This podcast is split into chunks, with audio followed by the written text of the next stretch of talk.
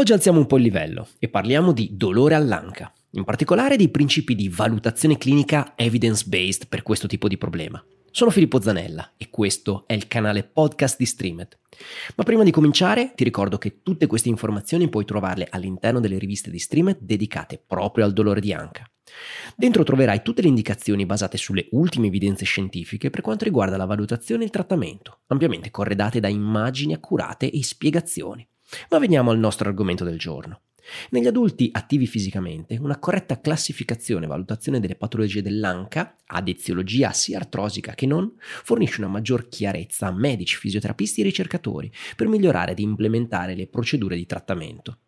Ad oggi però mancano evidenze di qualità per quanto riguarda la classificazione del dolore correlato all'anca in parte a causa dell'eterogeneità della sua definizione. Non esiste infatti un consenso su come classificare il dolore correlato all'anca negli adulti attivi in quanto gli studi sono incentrati prevalentemente sulla classificazione delle singole condizioni patologiche, come l'impingement femoroacetabolare, la displasia acetabolare, le lesioni del labbro acetabolare, le lesioni condrali o quelle del legamento rotondo.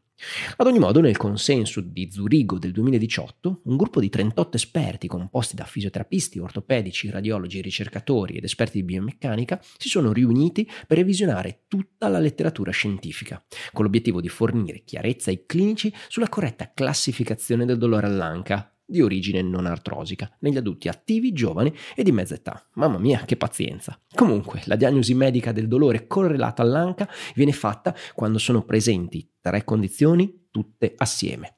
1. Dolore all'anca come sintomo principale. 2. Segni e sintomi concordanti all'esame clinico. E 3. Imaging radiografico positivo. Ma vediamo adesso la valutazione clinica del paziente con dolore all'anca. Ci sono test speciali utili? Beh, l'accuratezza diagnostica della valutazione clinica è principalmente limitata ai test speciali. Il test FADIR, per esempio, con flessione a 90 gradi più adduzione più rotazione interna, è ritenuto dal consenso di Zurigo il test con la maggior valenza clinica negli adulti attivi, sia giovani che di mezza età, e andrebbe eseguito come parte di un esame fisico completo. Il FADIR viene utilizzato nel tentativo di escludere la maggior parte delle entità cliniche sottostanti il dolore all'anca. Se il test è negativo, viene ripetuto con la massima flessione di coscia. Un ulteriore esito negativo portano sia il medico che il fisioterapista a considerare come fonte dei sintomi altre strutture muscoloscheletriche al di fuori dell'anca. Ma al contrario, se il test è positivo, cioè riproduce i sintomi familiari del paziente, l'anca può essere considerata una fonte di dolore e si rendono necessari ulteriori approfondimenti diagnostici, come ad esempio le radiografie. Altri test clinici speciali, come ad esempio il test di Thomas, il test di instabilità da prono, il test di lesione del legamento rotondo, sono stati considerati dal gruppo di esperti, ma hanno complessivamente mostrato risultati inferiori rispetto al FADIR nel confermare o escludere l'ANCA come fonte dei sintomi sperimentati dal paziente. Il Faber test, definito anche Patrick's test, è un test speciale comunemente utilizzato per comprendere se il dolore sperimentato dal paziente derivi dall'articolazione dell'anca o piuttosto da quella sacroiliaca. Il team di esperti di Zurigo ha deciso di non inserirlo tra i test fondamentali, ma altri studi e consensi internazionali lo considerano utile, come viene dichiarato ad esempio nel consensus di Doha del 2015 sul groin pain o dolore all'inguine. Ad ogni modo, a tal proposito ti suggerisco caldamente la lettura del numero di agosto 2020 sulla rivista di Streamed in cui sono presenti tutti gli approfondimenti evidence-based relativi appunto al groin pain. Ma torniamo a noi. Il Faber test si esegue portando in flessione di 90 gradi la coscia sintomatica e posizionando il piede sopra il ginocchio controlaterale, aggiungendo così una abduzione e una rotazione esterna dell'anca dal lato sintomatico. Un dolore in zona anteriore o inguinale riprodotto con questo test suggerisce l'anca come responsabile dei sintomi. Nonostante questo, è importante sottolineare che il test risulta maggiormente utile quando negativo, a causa della sua maggiore sensibilità rispetto alla specificità. Per capirci, potremmo cioè escludere l'anca come fonte dei sintomi se il risultato del Faber fosse negativo, ma non potremmo includerla con certezza nel caso risultasse positivo. Inoltre, un ridotto ROM in questa posizione di Faber individuabile in presenza di un ginocchio molto più alto rispetto alla superficie di appoggio su cui è steso il paziente, può indicare diverse situazioni, tra cui rigidità capsulare, sindrome da impingement femoroacetabolare, in particolare se è presente almeno una differenza di 3-4 cm rispetto al controlaterale, uno spasmo dello psoas o un conflitto posteriore tra la testa del femore e l'acetabolo. Ciononostante non è possibile discriminare l'esatta patologia sottostante attraverso il test.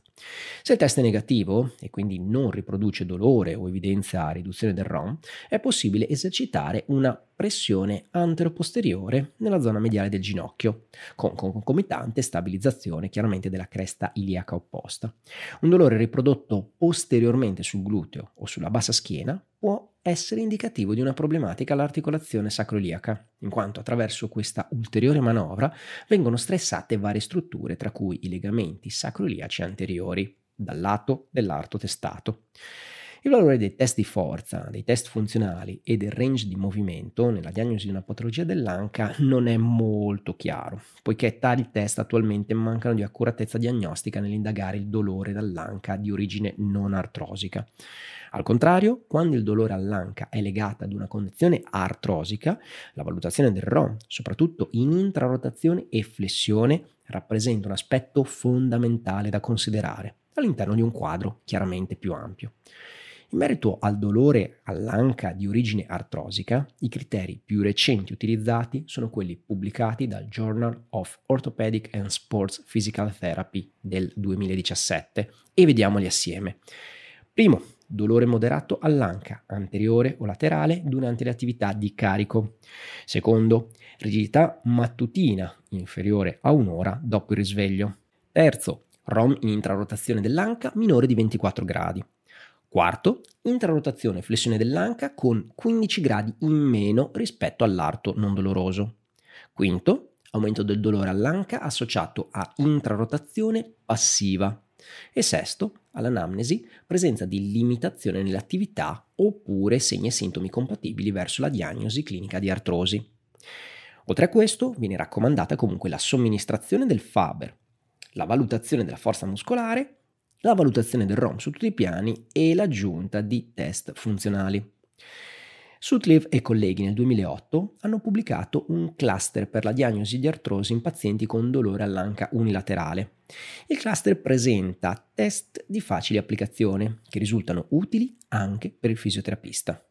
Pensate, se sono presenti tre di cinque componenti del cluster, le possibilità che il paziente abbia artrosi è del 68%, ma con 4 o 5 componenti su 5 la probabilità sale ben al 91%.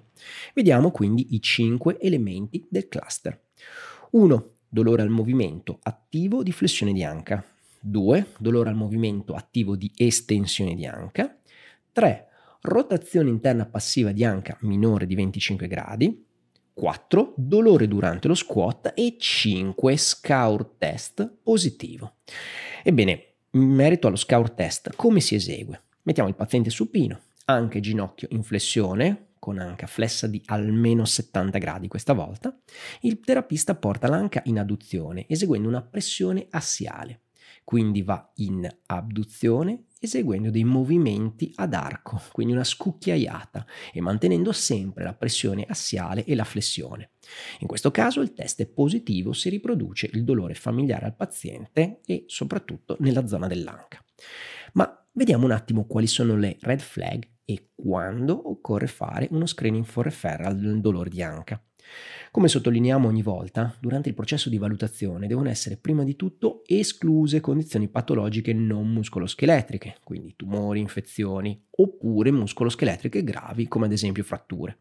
Oltre a questo è fondamentale discriminare condizioni muscoloscheletriche concomitanti causate da regioni anatomiche vicine, quali ad esempio sintomi che possono essere riferiti all'anca ma derivano dalla colonna lombare oppure dalla sacroiliaca. Le cause sottostanti il dolore dell'anca possono essere di varia natura, anche gravi per la salute, per questo è indispensabile saperli inquadrare subito per il rinvio al medico. Alcuni esempi sono l'artrite settica, l'artrite reumatoide, la lussazione di anca, la frattura del collo del femore e ad esempio la necrosi avascolare. Oltre a sapere individuare il red flag, quindi bandiere rosse o campanelli d'allarme, tra le competenze fondamentali del fisioterapista dovrebbe esserci un'adeguata preparazione nell'individuare la fonte principale dei sintomi del paziente, vale a dire la struttura, le strutture e i sistemi, quindi biomeccanico, psicosociale, eccetera, eccetera, che sono alla base della presentazione clinica. In una visione biomeccanica, la presenza di dolore anteriore di coscia, riprodotto nel tentativo di indossare le scarpe, di eseguire uno squat o nei movimenti di flessione e rotazione, beh, sembra essere utile per confermare l'anca come fonte dei sintomi, stando ad Olmich e colleghi in uno studio del 2006. Un dolore su gluteo e bassa schiena che peggiora da seduto indica invece con una buona specificità l'articolazione sacroiliaca come fonte dei sintomi. In questo caso la batteria di test di Laslet potrà confermare tale ipotesi. Inoltre, l'assenza di centralizzazione o periferizzazione tramite movimenti ripetuti della schiena e i test di straight leg rise e slump negativi escludono l'esistenza di una radicolopatia o una discopatia lombare.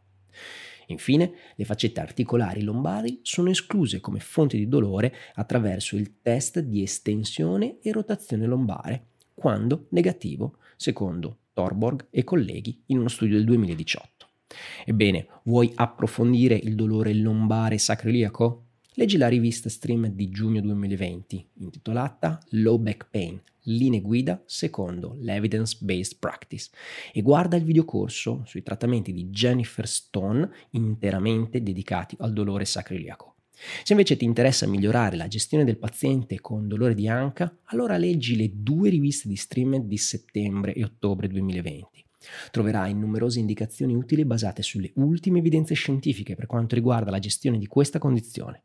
In particolare, nel capitolo dedicato alla valutazione potrai consultare tutti i test speciali, corredati di immagini e descrizioni dettagliate. Inoltre, nel capitolo dedicato al trattamento abbiamo analizzato le opzioni conservative e chirurgiche e potrai accedere ad alcuni protocolli di esercizi consigliati proprio per questa condizione. Vai su streamededu.com per scoprire un universo dedicato alla formazione in fisioterapia. Ricordati, con Streamed formi il tuo futuro.